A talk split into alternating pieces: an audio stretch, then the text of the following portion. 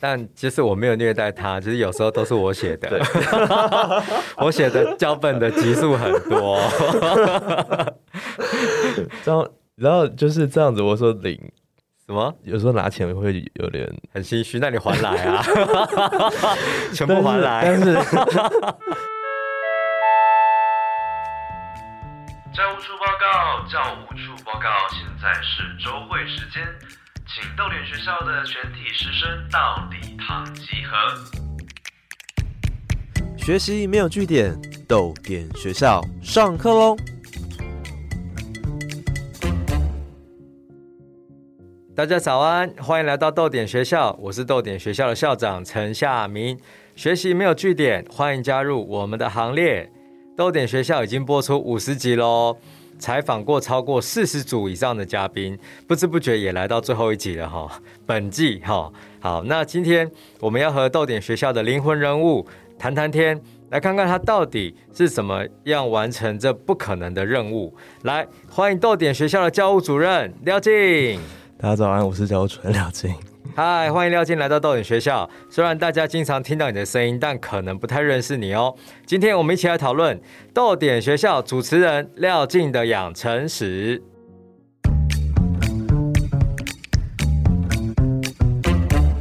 廖靖，你的声音很好听哦。来，大家我们来猜猜看他几岁？你要不要直接讲一两句话，然后让大家猜你的你现在几岁？好，呃，我突然会说，大家早安，我是豆点学校的教务主任，然后学习没有据点，欢迎加入我们的行列。好，这个声音听起来可能还蛮成熟的，应该有人会以为他有过三十吧？哦，你现在几岁？我现在二十二岁，我两千年生，但这个猜年龄、猜年纪的游戏，其实很久以前就已经在发生了。视觉年龄上看起来大概是三十岁以上左右。没有。你想太多了，年轻人就很喜欢装嫩。你的视觉年龄就是二十出头啊，这个其实还蛮明显的。但声音的的确是还蛮蛮成熟的哈，就是有个有个磁性在。那我在想哦，我在做这一集的时候，在写这个脚本，我就在想，我有点忘记我那时候是跟你怎么认识的，但隐约我记得是独自书店，对不对？你那个时候是在那边打工嘛，对不对？对。呃，我从二零一九到二零二一，呃，年初独自书店收的时候，在那边打了差不多一年半的工，然后也是在那边第一次碰到你，嗯，但是我们没有在独自书店有太多的互动，因为因为我很臭脸，我们之前跟那个呃思密来谈那个白鼻毛十周年的时候，讲到说。下面你有一个 on 档跟 off 档的模式，对，然后你在讲座，你在外面或者是现在这状况的时候会是 on 档的，可是那时候你到独自通常是一个一些活动结束的状态，我就单纯就是开完会，所以就是有一个安静，然后说你不要过来，不要靠近我的气场， 对, 对不对？对，就是那个气场会对你来说会很强烈吗？会，哦、真的。我们那时候就只是因为都知道你很有名，然后开心，然后呢也都是我想看你的书长大，好像会有点太会不会太冒犯，但已经冒犯了没关系但高中的时候可能豆点跟夏民你的作品，它的确是可能我们我在探索的时候会碰到的东西，然后那就像是很我们之前在录那个白鼻毛十周年的时候，风衣思密很说第一次看到你的时候，会觉得那种很就是哦天啊是陈夏民耶但是因为在那个情境下，在独自书店你是比较会说是比较放松的，会是比较就是 off 档的状态，所以我们就是乖乖的送饮料，然后帮你加个水，然后帮你结个账，然后就这样哦。那为什么你那时候会到我们独自书店上班啊呃，主要也是因为我的生活圈会在呃师大那附近，然后也从高中的时候开始很喜欢独立书店，那个时候对于独立书店还有一些很美好的想象在，然后也蛮常的去光顾多支书店，也很喜欢那边的环境，也很喜欢那边的氛围，也知道说哦，豆点是夏明是独自的一个算是股东，然后很多豆豆点的书也会在独自陈列，然后也是很厚脸皮的，就是去问直接去问店长说，请问你们有缺人吗？哦，就直接问说有没有缺工读生？但就是那是光顾了一段时间之后，可能不是就是第一二次来的时候，哦、就已经是可能那时候店长是店长是政委，然后已经稍微他可能也知道也认得我的脸的才去问，因为后来有也是有一些人会私讯那个粉专说，不知道你们有没有缺工读生或者是怎么样，但也就是被拒绝了哦，然后所以我们店还蛮抢手的嘛，是不是应该重新 开, 开回来？独自非常，其实独自非常有名啊，从一五开始，然后从桃园到台北，其实它一直都是一个声量很大的书店，对。可是最后就是败在疫情，败在疫情，对，但没关系，反正以后有机会，有机、哦。我也才想起来，就是有一年。呃，花莲鲤鱼潭的市集，然后二零一九吧、哦，然后那时候你带你帮郭政委他们去摆，其实我自愿，因为那个时候刚好有有一笔有补助经费，所以想说对对对那就去花莲顺便玩，然后顺便摆摊。对，我想起来那时候是不是我跟三余书店的上画，然后跟你我们三个有一起吃早餐。有，然后那时候你在拍那个王志远恶意的邮差的那个。对，天啊，你的记忆力比我好哎、欸！而且你刚才提到说你从小就喜欢独立书店，因为我就有印象你之前就会记，你会常常拍嘉义那边的独立书店里面豆点书籍的陈列照给我看。其实不只是嘉义啦，就是有时候其实只要在外面的书店看到豆点被比较显眼的陈列出来的，也都会拍，但。对，因为我是嘉义人，然后我国中到高中的时候也是在嘉义的几间独立书店混，嗯，然后所以看当然看到后来帮夏明在做豆点学校，然后看到豆点的书在外面被展现出来的时候，也会想说就回报一下说，哎，你看你的书在大台北地区之外还是有，尤尤其是嘉义，它算。它算是一个，它也算是一个文化沙漠。嗯，它的资源比跟台北、高雄比起来，其实是少很多。那独立出版、独立书店，其实在那些地方，它的要生存下去又更困难。嗯，所以才会才会有这样子的行为吧。我还蛮喜欢嘉义独立书店的气氛，因为我感受得到他们其实非常的团结。然后我常常去那个之前啊活动，可能去岛湖菜点嘛。然后我也知道说嘉义有这个勇气，对不对？对。还有哪几家？就他们会一起做那个舒适生活，对不对？对。呃，岛湖岛湖菜点，然后勇气书房，然后像有一个淼淼书店。嗯。那之前有一个有一个朗朗，但是他们现在也转型了。哦。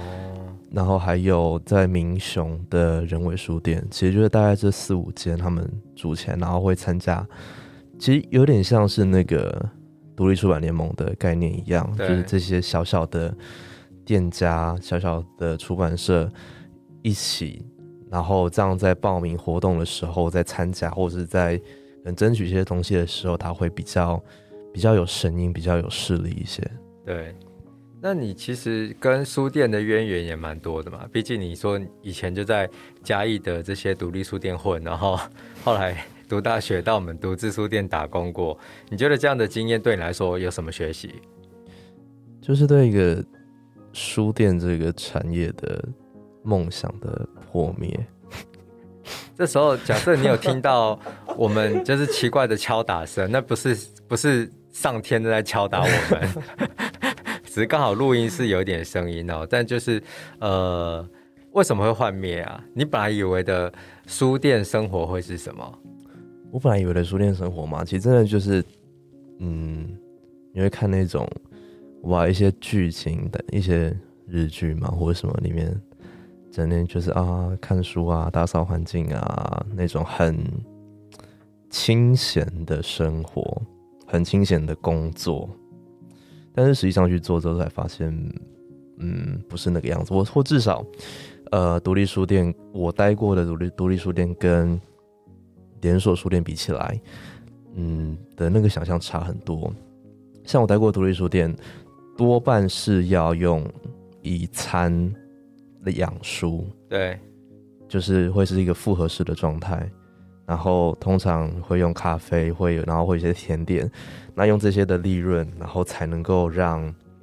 有新的书籍进来，才能够勉强推一些书。所以其实在书店有大概一半的时间以上都是在在洗碗盘在洗杯子，然后在在打扫环境，然后再帮客人结账再帮客人加水，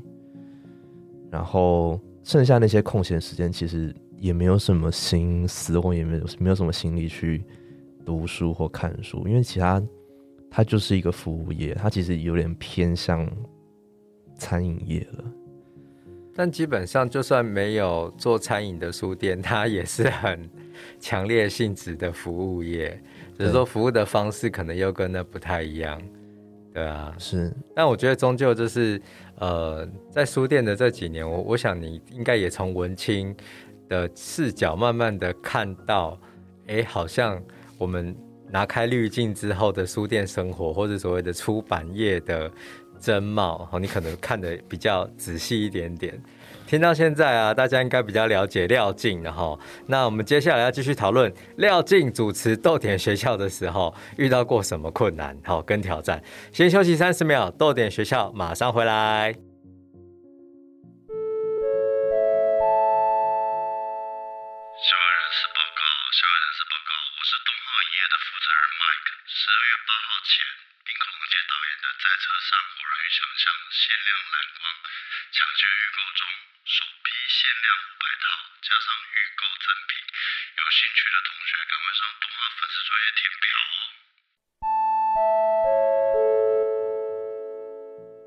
欢迎回来逗点学校，我们刚聊的是逗点学校节目主持人教务主任廖靖的经历哦。接下来我们好好讨论他在逗点学校的工作，要不要先跟大家介绍一下你平常负责最主要的内容是什么？其实最主要内容就是整体的整体的节目啦、嗯、那我们做一集 podcast 我们可以粗略分成三个部分，其实就是前置、录音跟后置。那我们会前置的时候呢，我们会先写脚本，我们会先跟先跟夏明讨论一下要邀请的来宾要找谁。那最一开始可能大概一到十集刚开始的时候，我们找来是豆点刚，那时候豆点也刚也出了蛮多诗集的，我们就找了他们刚出新书的新诗集的作家来跟他们谈他们的书。原本的概念是呃，那像是就是豆点的网站会有收集很多那些书本的访谈的一些，那这个 podcast 就是也算是帮他们嗯，算是打广告，然后也是让有兴趣想要认识这个作者这个作品的听众的读者有一个多一个的管道、嗯、可以更了解这个作者跟这个作品。但是后来我们就慢慢变成我们的主题就变得比较、嗯、以时事为主，像是今年六月的时候我们有做国际书展，对，我们也有从当下比较一些红的剧像鱿鱼游戏、呃、恋爱休克去延伸主题。那、嗯、我们确认好这些来宾之后呢，就开始拟定访纲跟脚本，然后还有敲定录音时间，就我们会去借录音室，我们会去租录音室，然后再跟来宾敲。这你会你会觉得说写脚本过程很很累吗？想说为什么夏米要把脚本弄到复杂，还用几分钟几分钟算？理当来说呃，这个是最卡的时候，写脚本、嗯、我们最一开始的时候其实没有这么详尽的脚本，没有这么我们现在的脚本是大概分成三四段，然后一段大概 几, 几分钟。我们一开始没有，我们一开始是用访纲的方式，然后一集大概抓二十八到三十分钟，但后来就会发现有一些问题出现。我跟大家解释一下，我们现在使用的脚本就是我从以前、呃去主持直播节目，然后一路到现在可能做过一些呃就是一般的节目的概念，然后我就把那个脚本整个重新调整成呃 Podcast 的脚本。所以通常来 Podcast 呃来逗点学校录音的这些呃来宾，他们就会拿到就是大概三面左右的的呃节目流程脚本，然后有些人还有点想说哇我怎么会这么大，怎么会这么长我说放轻松，这个是我们要做好自己的准备，但是基本上就是你来到现场，主持人会慢慢引导你，你就是放轻松聊就可以。对，嗯，但有时候有些看到这还是会吓到，就是、嗯、呃，他们 有, 有一些来宾，他们会先在脚本就把内容打得很齐全，嗯，那他们有时候就会想就是照着上面念，嗯，那这时候就可能要适时把他们带出来。那有时候你可能因为时间不够，然后跳太快的话，欸，他们也会说回 原, 原本的内容，所以那个就是嗯，那也算是一个录音会碰到一些困难啦，但写脚本的确比较困难，比较麻烦因为很难，因为就就写不出来。对，但其实我没有虐待他，就是有时候都是我写的我写的脚本的集数很多这样，然后就是这样子。我说零什么？有时候拿钱会有点很心虚，那你还来啊全部还来。但是但 是, 但是我要这我要说明的是，大概三分之二的脚本算是算是前置作业是我是我在处理的，所以也没有那么的但我觉得主要就是蛮好的学习啦，有时候呃光你定访纲也是 OK 的，只是我觉得像我们还在呃，慢慢磨练的阶段，还是做比较扎实的准备会比较好。我我心里是这样想啦。是，就是我们之前会一直讨论，私下讨论说，就是其实脚本它就是一个防护网，嗯，它不一定真的会用到，可是你没有了它，那自己的主持功力也没有那么好，那来宾该被在海上漂流，然后被大浪卷走然后就然后就整个大翻船，然后整个节目就会听起来会很很难听。对，是，这个是前置作业的部分。然后接下来我们就要我们都弄好之后就会开始录音了，就是我现在跟夏明在做的事情。对，那录音的话基本上我们就是先架好器材，它有一个控台，然后我们就接到自己的电脑，然后架记忆卡，然后但是还要先跟来宾寒暄一下。基本上你到了录音室就要开始社交了，你看到来宾就要切到那个 on 档的状态了。然后呃，因为我同时负责录音跟主持，所以变成说在寒暄的时候也要同时加器材，这时候就会开始非常非常的忙。在录音的时候要注意的事情比较多，它很耗神，因为必须要注意器材的状况，像比如说你要注意麦克风的音量跟大小，对，这是为了让后置的时候可以轻松一些。还要注意时间，因为不能够超时，因为我们记得录音室时间大概是以就是以半小时在计算的，那这绝对不能够超时。同时也要记下一些一些重点，那这个时候是为了我们后续的社群跟剪辑。假如说突然来宾讲话讲到一半卡住了，那这个一定要先记下来，之后就比较好剪，不用再从头到尾可能要听过两三次才可以整个音档才 OK。 嗯，那在做这些事情的时候，这是已经三件事情了，同时还要跟来宾互动。跟来宾互动要看着来宾的眼睛，就是要很要跟他聊天。虽然我们都有脚本，可是假如我们两个只是在盯着脚本然后讲上面的内容，那其实会非常的无聊，然后其实听众也听得出来。对对，所以这个就是主持人的工作啦。那假如能够延伸出更多的东西更好，假如能够讨论出我们脚本上面没有的东西那更好，可是基本上就是把该问的问题问出来，把该集的主题呃，那些来宾想要说的话把它带出来，然后最重要的是呃，不要把聚光灯照在自己身上。有时候会有一种感觉是那个麦克风在你的在你的嘴巴前。对，其实主持人是权力最大的那一方，他可以决定很多事情，可是这个东西只要太自恋的话，会变成就是超难听。对，就是有一种说，哎、欸，今天来宾来这边是当助理主持人，然后坐在旁边，然后可能假设大家看到画面，就是就是他就是来举板子的那一种，或者是说来递奖品的那一种助理主持人。前面几集的确有这种状况出现，然后除非你是那种真的非常有个人特色的主持人，广播也好 podcast 也好，或者说 podcast 可能就台通主持人，广播主持人可能就比较是你是马世芳好了，除非是这一种重量级的，那才可以就是让他们一直在讲，但基本上还是要重点还是要放在来宾，这个要先搞清楚，因为没有搞清楚的话，真的节目会非常的难听。现在听到的这个就是廖靖用他的呃哀伤的心理历程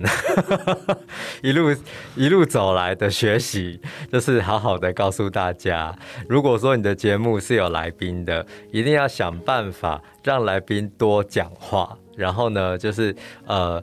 主持人的工作它是引导，有时候有点隐形的感觉、嗯哦、当然也不是说只有这种模式啦、哦、毕竟节目好听的话 那, 那基本上只要好听一切都成立啊、哦、但如果说 在, 在训练过程当中 你, 你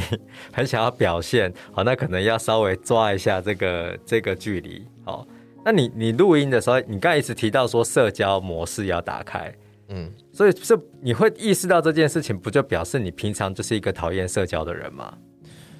对啊，那怎么办？我不知道哎、欸，夏美，你你平常你喜欢社交吗？我完全不喜欢。对啊，所以我们现在两个在做的事情就是就是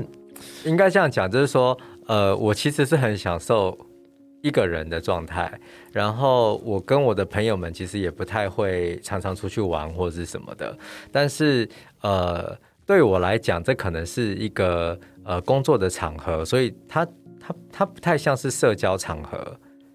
而是我的工作是需要跟大家聊天，嗯，然后想要让大家畅所欲言，然后去对更多的人去呃表达自己的理念，或者是正在做的。呃，那些努力，所以我是还好。不过的确就是你刚才聊到嘛，那个呃，你同时间要注意机器，然后你同时间还要跟人的互动，又要担心时间有没有超时，所以这东西反而是额外的那种会让你很疲惫的、嗯、的真凶。但你还年轻，所以我都觉得你你迟早可以再更强悍的。要多多磨练、嗯、是，那其实就是那个开关啦，其实就是每当然每我觉得没有人是真的喜欢工作的嘛、嗯、但是就是有一些工作你就是必须要做，那在做 podcast 在录音的时候跟来宾互动，不管你本性是多么样的怕生多么样的社交恐惧，但是这个就是工作，那它有一定的一些技巧可以磨练，所以、嗯、这就是这个工作需要的啦。那你以前一开始可以录几集、嗯、然后都是在你觉得很 OK 的状态？我们要来讨论那个录音时间 越, 越来越短的事情。好的，我们等一下应该会慢慢的提到就是中间的困难哦。我们这一段还是先跟大家讲一下你平常的工作，所以说除了前置作业你要写脚本，然后开始要租借场地，那现在就是跟呃你在节目当中就要开始呃录制，然后跟来宾开始有问答嘛，对不对？对。好，那再来嘞，就是你今天节目也录完了，大家说嘿拜拜，但你的工作才要开始，对不对？对，就是要后置音档。嗯，然后这个东西就是你完全不想去弄，因为录音的时候会觉得状况很好，但是你一回到家，然后你也知道说有一个期限，有一个时限在那边，可是就是会拖延。拖延症，夏民最近有写一些东西，然后就是会不想要面对自己。那你不想面对自己，可能就是。听到自己的声音也会觉得很恶心，会觉得很会很抗拒，但是其实就是过了那一道坎之后再去剪，其实基本上就会是顺的。那处理音档的话，其实、欸、那时候应该就会很担心，说我会传讯息给你说，那某某集的档案什么时候可以给我，对不对？因为好因为, 因为我们在处理音档的时候其实刚其实一直以来都是因为呃来宾越多的话，他们的音量的大小声就会差得越大，不管你事前怎么你事前仔细再怎么调整，它到最后录起来还是会有问题。所以其实一个小时的音档差不多要花大概两到三倍的时间去处理，那其实在慢慢细修的过程当中它其实会很累，那再加上前面那个抗拒不想打开的时间，其实到最后又会有一个东西，就是对，你会担心说夏民什么时候传讯息过来你其实都在等我传讯息给你只是很害怕，就有种那种死刑犯在等着人家说今天你要吃鸡腿那种感觉所以就是稍微我们录这一集的时候，就是基本上第一季的档案其实都缴了，算是就轻松很多啦。嗯，对，但好，我们音档后置的时候，就是刚刚像刚刚说的，我们音档的大音档大小要调到一致，不然你听起来会很不舒服。然后呢，我们加上一些成约，然后卡词，来宾卡词，或者是他岔出去太冗长的段落，我们一定要剪掉。嗯，那还有一个东西比较特别的是，因为当初在设计多元学校的环节的时候，我们说段落跟段落之间会有广告。那广告，因为我们整体是用一个学校的形式来包装，所以它会是一个用广播器的形式，所以就 要, 要加上那个音效，所以其实一开始也调了很久，其实到现在也还在调，嗯，那就是要加上一些效果音档，最后再输出，那一个一集音档，欸，这样就完成了。那但之后还要再写，还有社群文案，但最近几集也是就是夏民负责的。我真的是一个很好的上司，很敢讲，是是这样没错啦。但我觉得主要来说是这个节目，呃，当然一开始是服务逗点的作者跟读者，哦，但当这个节目慢慢做起来了，然后我们的收听率其实也还慢慢的增加，当然内心就会希望说，我们可以透过这个节目去传达更多更多的理念，所以有时候当然就是。也就两个人嘛，就互相帮忙这样子，嗯。那我在邀请你加入的时候，你的想法是什么？梦想成真，真的。我脚本上是在写梦想成真，可是我真的在想的时候，就是对啊，梦想成真，因为我们这基本上就是我想要做的事情，出版业跟广播，嗯，然后。但同时也是开心，可是又恐惧，因为你会想说，我想可能大家也会想说，这个人是谁？然后为什么逗点这个十二年的，在独立出版界算是最有名的出版社，在做 podcast 的时候，不是找陈夏民？那你后来也去看阅读夏拉拉了，但是就是为什么逗点学校不是陈夏民来讲？因为我会希望说不要太多的我，那但这也也 OK 也不 OK，哦，那那但就是一阵一阵嘛，以后说不定都是我也不一定啊。只是我我那时候认识你，然后我心里会想说，哎，假如说有一个机会，然后我们可以一起做节目，那或许我可以再把你放在更显眼的位置。那为什么要做这件事？其实有一个比较特别的原因是，我现在都是一个人工作，等于是说我以前曾经怀抱希望，我可以你知道有一些有一些呃，你知道编辑有点像学徒制嘛，好，那我有我有我的这个有编辑在帮我工作的时候，但希望我可以把我的一些功夫就是再传给对方，可是。你知道有些时候事与愿违嘛，所以变成我后来就是一个人做出版啊，那一个人做出版。其实也很好啊，可是内心终究就是会有一种，哎呀，就是难得有在各个地方闯荡过，有学到那些小功夫。但是如果说好像就只有在我身上就停下来，这件事有点可惜。所以那时候就是我记得那时候你在你是辅大的广播社，辅大之声，辅大之声，然后你邀请我去上节目，所以我就看，哎，其实你你应该可以做这件事，所以我就在想说，那如果你有兴趣的话，那我就来让你当主持人。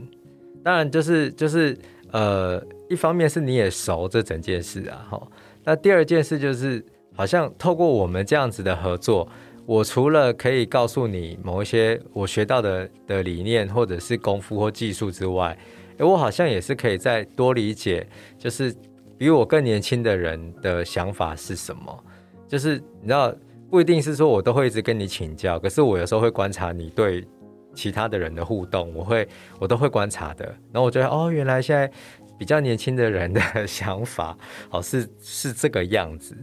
对，但我觉得其实还不错啊，表现的还还算 OK 不用不用太夸奖你，但是我是觉得还还不错对有学到东西吧，有学到东西，但我比较好奇的是你说的年轻人的那种想法是你有想到什么吗？就是我有意识到就是现在其实比较年轻的人哦，呃，可能有些是我的读者，或者是说像你这样二十二十来岁的，其实多数的人好像慢慢的变得会好像感受上没有这么外外显欸，嗯，就是我的感受会是说好像比较偏爱文艺的这些人，他好像例如说如果可以不要打电话他绝对不会打电话，嗯，他就是立刻就是传讯息可以解决，他就不打电话，所以假设说我要请他们去餐厅定位，他应该会写脸书去定位，他不会打电话去定位的那一种，然后跟其他的人聊天也是，就是有时候会那个害羞，但也有可能就是因为年纪的关系，对，但 我, 我还蛮享受就是说呃，看到例如说看到你啊，你跟我们我这样的年龄层的来宾，或是稍长你一些，或是 长, 长你很多的不同不同年龄层的人，你都可以慢慢的跟他们互动，我觉得这件事其实蛮好的，然后你在在主持的过程当中也比较好像慢慢的会理解到说哦，我其实在主持的过程年纪这件事情不会是我的劣势，嗯，就是你可以慢慢的把自己拉到一个比较平等的位置，那我觉得这件事情是很棒的，所以这大概是我透过旁边观察然后就是对你的理解这样子。但是你以前在辅大之声也主持节目啊，啊你现在也在豆点主持豆点学校，嗯，那你觉得两者差异是什么？呃，因为辅大之声它是学生电台，所以它的限制会比较多，比如说节目的时长，半小时节目一小时节目它就是要在几分几秒之内，不然你放太长的话基本上就会被卡掉，但是它也比较自由，就是你想要讲什么啊，你想要放什么音乐，你可能你想要干嘛基本上都 OK。 但是因为在豆点学校我们一开始的设定就是好主持人就是教务主任，所以要把自己缩小，然后像刚刚我们提到的重点其实是在服务来宾上面。那其实在豆点学校它其实也整体上松了很多，它没有像我们刚刚提到说的有时间的限制，但我们一开始还是会希望说它也不要太长，但是也不要短到说没有任何的内容，嗯，那它也可以在各大平台收听，所以也更更容易接触到。但其实有时候也会怀念呃广播的那种时效性，就是在那一周广播就是在那一周你播出之后，在你之后除非你有录下来，不然基本上其实你就听不太到了。这个东西是，嗯，我觉得广播跟 podcast 的一个最大的差别，就有点像是比较珍贵吧，我觉得啦。那你就把它录下来不就有了吗？对啊，广播所以后来都会录下来但就是但就是假如你在但我们那个前提假设就是广播它就是一个你就是一直陪伴的东西，然后就是一个一个播出一次之后，然后你就很难再再去重现那个场景了。可是 podcast 的东西它其实录下来它放在各大平台上，它就变成很像专辑，你要什么时候你会去听，你在任何时候然后你会去找你最喜欢的一首歌，你最喜欢的一首呃，最喜欢的一档 podcast， 它都可以变随时可以叫出来，这跟电台就有点不太一样。换句话说它也可以记录你就是从以前到现在所有的样子，所有的表现。对，所以会回到说我们在准备这一集的时候，你有问说再 回, 回过头去听豆点学校去年我们五月刚上线非常早期的节目的感觉嘛？感受如何？就是我不敢回去听，因为刚开始做的时候，那是去年二月的事情，会觉得说我同时在电台有自己的节目，然后我在这边做了一个 podcast， 然后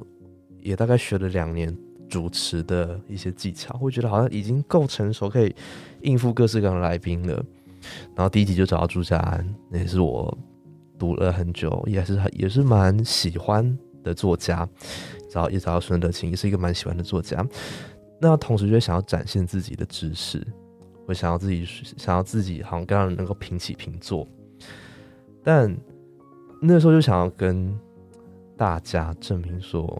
自己是一个够格的主持人，所以比较早期的节目会聊到一些，会刻意去聊一些很深的文学作品或者很深的理论，然后这就是我们我们刚刚讲到的那个出彩的地方了。因为那时候有一集录完之后，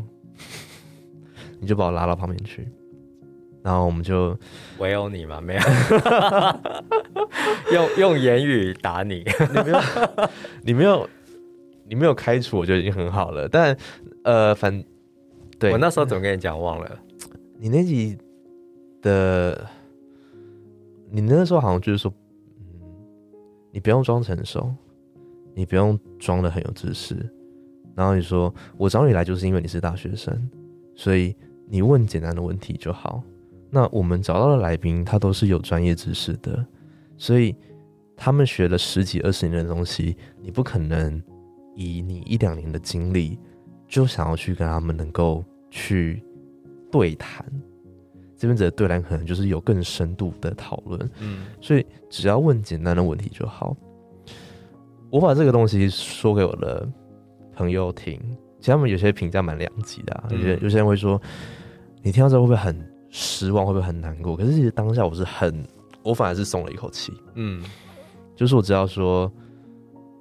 不用那么的紧绷，然后知道，啊，就是好像不太需要再去证明什么了，就是用最简单的问题，然后。我们一开始都会说不要把聚光灯放在自己身上，但其实没，但其实都想被看见，超想被，你超努力的，啊，在旁边都想说啊，就是，因为你知道每次一开始录音我都要坐在旁边的，然后坐在旁边看似玩手机，但其实我耳朵听得非常的利。然后我有时候听到那种很 name dropping 的东西，我都想说可以了，好，可以了，名字秀出来，然后呢，就是那个然后呢，就会让我感受到，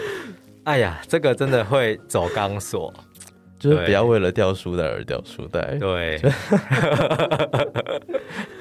所以我，我其实这也回到我刚为什么会想找廖进来做节目。有一个部分是因为啊，我可能在过了某一个阶段之后，我对于世界的好奇心好像有点下降。那 这, 这个事情是危险的，所以有时候我会很担心，我如果在自己的节目主持的时候，我会不会觉得某些事情就是那个样子，就觉得是理所当然，之后我就问不出问题了。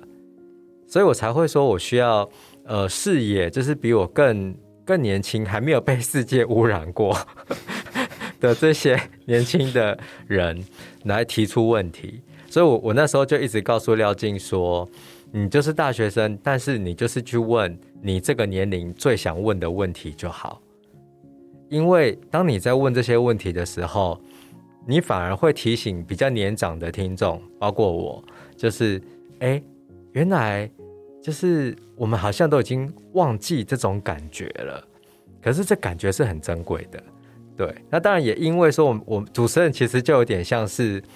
呃一个电影里面，然后一定会有一个功能性的角色，嗯，那功能性的角色就是会一直处在状况外，所以大家都要对他解说现在发生什么事情。好，那这个过程其实就是帮助观众理解现在剧情走到哪里了，这样子。对，所以但我很开心，就是你听了我这样跟你讲之后，你觉得松了一大口气。你那时候回去听，你自己有什么感觉啊？那时候光是剪就很痛苦，嗯，因为就觉得很做作。我们一开始的节目是我们一开始最一开始的是今天是谁来分享呢？然后我们插入一段来宾的音档，可是那个怎么现在怎么听就怎么怪，嗯，我们后来就我觉得真的是慢慢慢慢放松了，慢慢松了，就他会对于其实不管是对于我们或者对于听众，我觉得会不那么尴尬许多。对，但这就是学习啊，这是没有什么好或不好。我很喜欢做错事的感觉，但我不是说我们目前做这个节目是做错事，我没有那个意思。我的意思是，我很喜欢，呃，很努力的来做一件事情，可是过程当中我们会一直犯错，但那个错是可大可小，或者是不纯熟，技术不纯熟造成的，但这都没有问题，因为当时间过去之后，如果我们都可以感受到哦，原来我们是还可以进步的，那这样的话我就觉得这个价值感就很很强烈。所以等于是当然以前几集让你也你也会有你的听人会觉得哎呀怎么当初怎样怎样，但想想就是你也走到现在对不对？就是你会发现到说哎，其实好像现在是有乐趣在做，然后你好像又可以透过跟来宾的对谈或者是节目的制作要感受到自己变强，应该有吧？你应该有有这种感受吧？有啊，这样但是这样会不会变成也被污染了？不一样啊，因为你迟早都要被污染啊。应该是这样讲，就是我会讲的污染应该是说我的感受是在很年轻的时候所有的感觉都是很敏感的，可是你今天碰到这件事会痛，那你在碰痛了十次之后你的痛感就不会这么强烈。那你这东西一开始看你会大笑，你看了十次你可能就是淡淡的微笑而已。那我会说那个东西你可以说是污染，但我可能会说那是我们好像就会慢慢习惯世界运作了，然后就一切就慢慢的理所当然了，那你可能就口味越吃越重啊，对不对？是，但不知道这是好还是不好，但终究我觉得你你感受得到自己的进步，然后有一种放松的状态去做喜欢的事情，这是我会希望我的伙伴都可以跟着这样做到的。那讲到现在啊，如果说以你现在哦也主持这节目一年多了嘛，对不对？对。那假设要再做一次主持人，你会怎么样？你想要强化什么特质吗？或是什么技术吗？这样讲好像没有未来一样。不会啊。呃，其实一样，做好准备，然后一样去在做访纲，在写脚本的时候找好受访者的资料，不管是网络上或是纸本的都好。有些会出书，那就找这本书来看。在网络上，他有访谈，他 有, 他有做其他的 podcast， 把资料都做足，不一定都要用，但是呃，有时候。它会变成一些很好用的东西，会让受访者知道说，哎、欸，原来你也有做这个资料，主要也是会让对方觉得被重视。嗯，然后整体要先说，一定要先顺过一次你有的资料。然后我写我写说前一晚不要喝瓜，但这个意思是在前一天或者是在前几天就要开始注意自己身体的状况。嗯，然后录音当天我习惯先不吃东西。但这种东西今天都被打破了，但其实就是确保录音的身体状况是要好的，然后假如自己可能容易过敏的话，尽量让自己撇除会让自己过敏的环境，不然假如当天可能一直打喷嚏到现在还没有碰到，或是到当天精神状况很差的话，那其实整体会完蛋，整体会翻船。嗯，但听起来像就是那种苦行僧的感觉。如果说你就是你听众朋友，你正在听我们节目，然后你以后打算要自己做 podcast 的话，呃，刚才廖靖的分享可以参考一下，好，但就基本上，呃，我觉得做好准备这件事是最重要的，是就是你要知道说你今天的内容，呃、你想传达什么，呃、那当然如果有来宾的话，这件事会更重要，对，因为不能够让来宾来了，结果发现他只是来当助理主持人，然后递讲座、递奖杯这种感觉会。会很尴尬。好，好，那我们休息一下，等一下回来要跟廖靖继续讨论逗点学校的工作辛酸史哦。小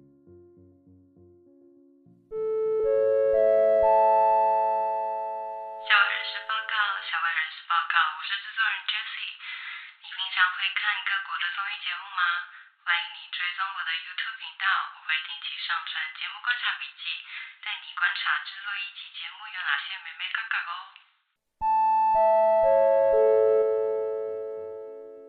欢迎回来逗点学校，刚才廖青跟大家分享了他在担任逗点学校主持人的过程当中种种的学习跟磨难哦。那接下来我要来问廖靖、哦、就是你参与到现在啊，我们做了五十集，你印象最深刻的是哪几集？我挑了四集。嗯，呃，我们从头开始的话，就是第一集是我觉得是娘不行吗？第二集是你说打扮到底重不重要？嗯，第三集是呃恋爱修课。对，除了恋爱修课之外，你的 B L 必修课。然后第四集是追逐梦想会不会受伤？出版人拷问陈夏明。嗯，呃，我们有应该有有两几集是有重叠到的吧？对，打扮跟追逐梦想会不会受伤？那我们从一开始第一集好，就是我就是娘不行嘛。其实当然前面不是说每一集都每一集都有很特殊的地方，但是会选这个是因为我们那时候刚好碰到三级警戒。对，我们其实一开始的时候，我们第一集的时候就在三级三级警戒的时候上来，那是二零二一年的五月。那我们的存档其实大概只够我们用两个月而已。嗯，所以我就是娘不行嘛。那时候是大概七月的时候，我们找来了演员佑仁，那同时也是呃在豆点有出我娘的作者，还有哲学作家朱家安。然后我们是用线上录音的方式，因为没有办法进录音间。那当时刚好有一个新闻事件，是一个小男生，一个在读小学的小男生，他不想要戴粉红色的口罩，嗯，因为他觉得粉红色就是呃比较娘的颜色，嗯，然后可能比较容易被嘲笑，然后所以我们就从这个东西去请家安跟佑仁谈自己的经验，然后佑仁以自己的经验来讲，呃，性别刻板印象，呃，对他的一些冲击。家安只是用他呃哲学作家的角度来讲说，他观察到性别刻板印象怎么样影响到这个社会。那其实这个蛮重要的是，他因为他是线上录音，然后他刚好又是我们第一集去切合时事的主题，所以他他他在整个逗点学校第一季而言，我算算是一个蛮重要的位置。嗯，那这个之后呢，我们其实大家就做到第二十四集，然后之后我们就停更了三个月，然后就改成不定期更新。一部分也是我的原因啦。那, 那你说打扮重不重要，是我们停更之后比较新的尝试。我们请来了小说家刘芷瑜，然后刘守藩工作室的负责人黄思密，还有跟夏明，那时候我们四个人一起谈怎么样学习打扮自己，然后还有一些过往，就是三位过往一些很糗的经验，嗯，还有就是外貌焦虑嘛。那这个也是我们算正式的从。我们之前的 title 都是叉叉老师教你圈圈，嗯，那变成我们先有一个主题，然后再去找相关来宾。那这个东西呢，就变成呃恋爱修课，还有呃超迷出版社参加国际书展，我们就变成也是照这个模式走了，等于说它又变得更松更广了一些。嗯，那第三集是恋爱修课嘛，就是我觉得它气氛很好，内容很扎实，然后我们找来了诗人陈昭渊，啊、呃，避风港文化的负责人陈培轩，然后还有黄思密。那从那个时候 Netflix 很红的恋爱修课延伸到三位他们哎怎么接触到 B L， 然后我觉得很重要的是它对我而言也变成是我的 B L 元年，因为谁不喜欢看像像的男生谈恋爱呢？有，真的有人不喜欢的，然后立刻可以回答。有人喜欢就有人不喜欢，但是我觉得，呃，到目前 我, 我还记得你提到的这几集，因为也是我个人非常喜欢的的集数，尤其就是打扮那一集。嗯，打扮那一集真的很有趣，因为呃，我们啊思密啊，然后我啊就聊到，因为我们以前身材比较比较巨巨哈，然后。然后就是谈到那种你知道减肥也好，或者是那假设我们 的, 的身形就是没有符合大众美感的标准，那这件事情我们自己会怎么样呃，得要怎么样消化。而且那集就是很奇怪，超级疗愈，但是超好笑，就是血淋淋的笑话，然后大家听了要就是觉得很赞。然后刘子瑜也分享了一些现在听到觉得哎呦真的你就讲出来了，好，大家可以回去听一下，就是那一集真的很棒。对，然后那个恋爱休克那一集我也很喜欢，因为 我, 我还记得那也算是疫情期间算是有造成社会现象的一个 B L 剧，是对，尤其是在欧美，是就是它整个那个在推特上的讨论度就是非常的惊人，所以那时候我们竟然可以抢着时效做完这一集，我也觉得蛮开心的。对、嗯，还有吗？然后最后一集我们有也是共同选的就是追逐梦想会不会受伤，出版人靠问陈夏明，但原本其实原本的 title 就是飞踢丑哭白羽毛十周年、嗯、然后我们就找呃夏明还有你的好朋友来谈嘛，我们找来的小说家林凤丽，就是师大官员地下社会还有飞文工作室的负责人之一，然后还有思密来聊这本书。那、嗯、我发现我选了四集里面黄思密出现了三集，对啊所以思密是不是你的贵人我觉得, 我觉得是，因为就是他，因为他也说他第一集来就是他打扮是他第一次出现，那他也比较拘谨，可是他到后面两集的时候他变成一个很他很会炒气氛，对，然后也变成一个很变成主持也可以很放松的一个存在。那其实那一集嗯，追逐梦想会不会受伤，其实那一集 也, 也是蛮重要的，然后录的时候也很紧张。为什么会紧张？因为因为这个是你第一本书的十周年哦，然后其实我们回去听那集内容，就是风力也是看了这本书学怎么样做出版，思密也是看了这本书怎么学做出版，然后我也是在我也是回去挖到这本书，然后才这本书对我影响也很大，嗯，所以会想说那怎么样的内容才能够撑起这本书。但其实后来就会发现对啊，想太多了啦，还是回到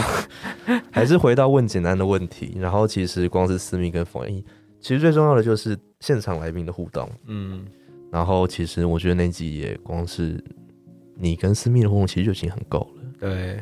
然后我觉得它也是一个很好的纪念，因为十周年它是一个很大的里程碑，我觉得啦，我喜欢历史、嗯、我喜欢这种应该是说等于是又过了一个阶段了，这十年的十二年的时间的确就是很值得纪念。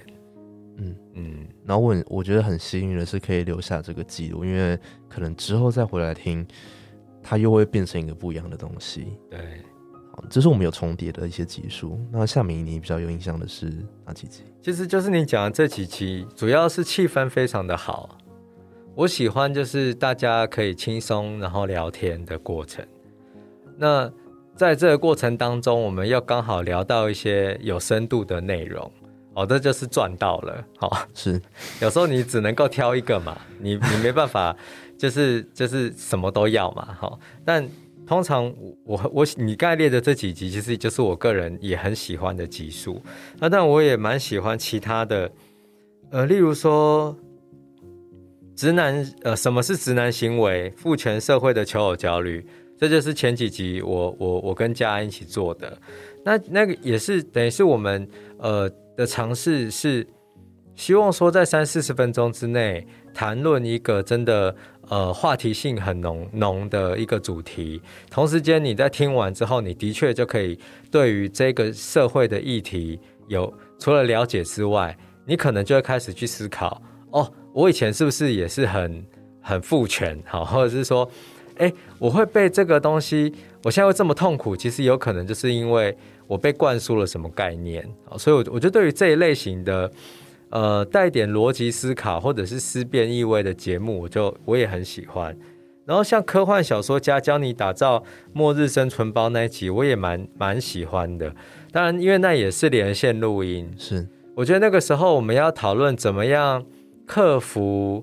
呃录音的技术这件事，啊，现在想想觉得蛮好玩的啦，可是当下的确好像就是很困难的一件事。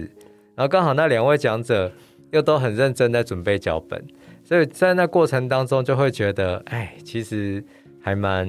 蛮开心的，然后那集点击也很很不错。那集有被选，那集应该是我们唯一一集被选到那个 K K B O X 有一个、嗯嗯、有一个清单里面，就是很很不错的一集。所以基本上我我我我觉得做逗点学校这五十集都是很棒的啦。是啊，对啊，就是充满了各式各样的回忆，但也有你应该有那种录完就很想说天哪我在干什么，对不对？应该有吧。录到那样的集数的时候，你回家怎么办？你要如何面对那些音档？其实我们比较比较少有这个，真的很少有这种经验。嗯，进录音室的时候真的很少有这种经验。但是我想岔开来提的是，我们一开始在录的时候有录一集是你主持，嗯，你找张信哲跟沈佳悦谈有声书，对。然后那前集也是我们第三集，然后再做一些很有趣的尝试，你们还看他玩游戏嘛？对对对。但那一集我录到最后。我状况，我身体状况越来越差。我录完到最后，我直接搭计程车去挂急诊。为什么？因为我当天我就肠胃炎，然后发烧发到三十九度。为什么你那是为什么会这样？是是因为张信哲问题吗？立刻立刻拖，和沈佳悦有关系吗？好久没有 Q 到沈佳悦了，但就是没有，但就是前几天那时候状况就没有很，就有肠胃炎，然后就有吃药，状状况也越来越差，然后就是幸好那集是你主持，那我在旁边录音，哦、但我真的录到之后，我真的是完全不行，身体不支，然后就然后结束之后就去挂点滴，然后那个时候也是五月，对，一个礼拜、两个礼拜之后，三三级警戒就爆发了，哦，所以也会担心说啊，是不是是不是 COVID？ 但没有，但其实那就是很。我刚刚说的为什么身体状况很重要的原因，因为 你, 你不好的话会很完蛋。那、欸、但那一集真的很好听，我如今想想那个玩游戏真的非常的有趣。那一集、嗯、我们后来都没有，比较少玩游戏，我们后来都没有玩游戏的啦。对，但可惜好以后可以玩一下。因为你会希望你会希望说我们有点像哈哈台的那种概念，应该不是啦，我只是觉得说有各种形式可以去发掘来宾的特长。是，那我们那时候玩的游戏，好，这是第三集，我们找张信哲，因为他是音乐剧的演员嘛，嗯，所以他可以唱，然后他同时间声音又清楚，因为他是录制有声书的声音主播，所以说我们那时候设计了一些游戏，就是让他透过声音表情来读一些很莫名其妙的东西。嗯，对对对，那这很奇怪，但是。那一方面可以让它展现，可是其实听起来的效果我觉得很有趣，这个是很好玩的，对。然后还把沈佳悦拉下水，因为对，因为他在静好听上班。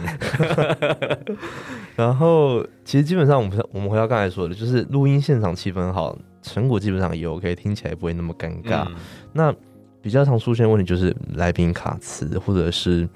内容太长。要修剪，嗯，那其实那时候就会比较麻烦，但我们希望尽可能就是在录音现场能够排除就排除，比如说、啊、对方声音太小，我们觉得就是说卡，哎、欸，可以帮我调个麦克风吗？我们这一段可不可以重来？嗯、那这样子的话会比较方便。那真的没有办法，就是靠后置慢慢慢慢的去修。对，嗯，其实大概就是这样子。其实也算是很好的回忆啦。那最后你有什么问题要问我吗？还会有第二季吗？应该会有、嗯、但是就不会像是现在这样，因为开始我们想要走的是带状的嘛，对。可是其实这一两年我觉得太多的状况一直出现，然后后来我想一想，可能以后要做的话就要转型，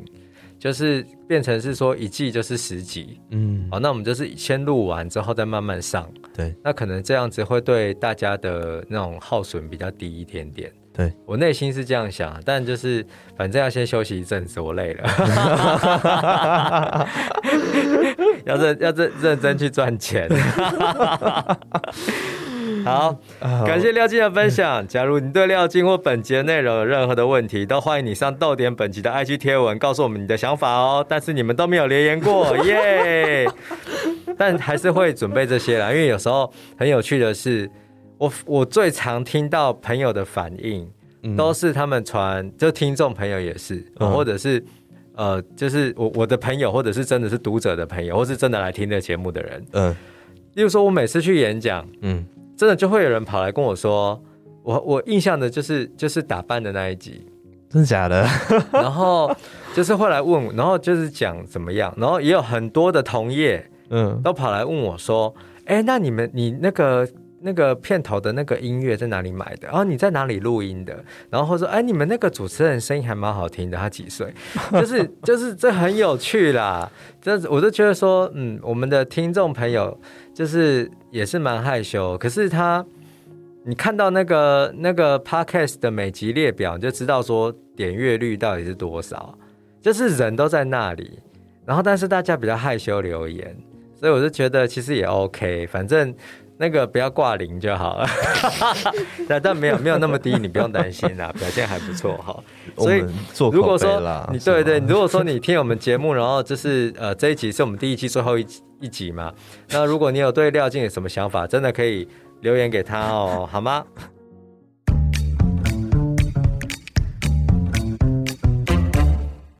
今天算是逗点学校的真心话大冒险，我们呃大家应该都了解我们录制过程当中的秘辛，也更认识我们的主持人廖靖了哈。那按照惯例，节目的尾声有一个问题要问大家，这也是你们的回家作业，欢迎大家上逗点文创本集 I G 贴文留言哦。那我们也会请廖靖先回答这个问题，就是。如果有机会，你最想要采访谁？我想了很久，然后我想说大咖小咖，就是任何人都想过，可是我有就只有一个答案。嗯，我想要采访诗人达瑞。你要采访达瑞？这也太简单了吧？没有，呃，我之前有跟夏明提过，然后夏明说我没有办法 handle 的他，但其实也是，可是因为呃。之前在独自的时候，达瑞算是常客哦。然后其实我们在呃在那边工作的时候，也会听到他他跟店长在聊天。对，然后觉得其实达瑞是一个很有趣的一个人。然后他的人，他本人跟他的文章，他写出来的东西，算是有很大的反差。我可以可以这样说吗？直接直接为你量身定做，我们第二季就来找他哦。但其实就是嗯。我会蛮想访问他的啦，但假如其他有任何人想要来，其实我都很乐意。基本上逗点学校欢迎大家，所有的人都是我们喜欢的人这样子。然后我觉得这蛮好玩的，因为每一个人心里面都会有一个想要采访的对象。好，那当然不一定是大咖，不一定是或是呃很重要的 V I P 那种类型的。有些时候其实透过采访。我们好像可以跟一个人有更深的连结，尽管那个连结可能当下结束之后就结束了，可是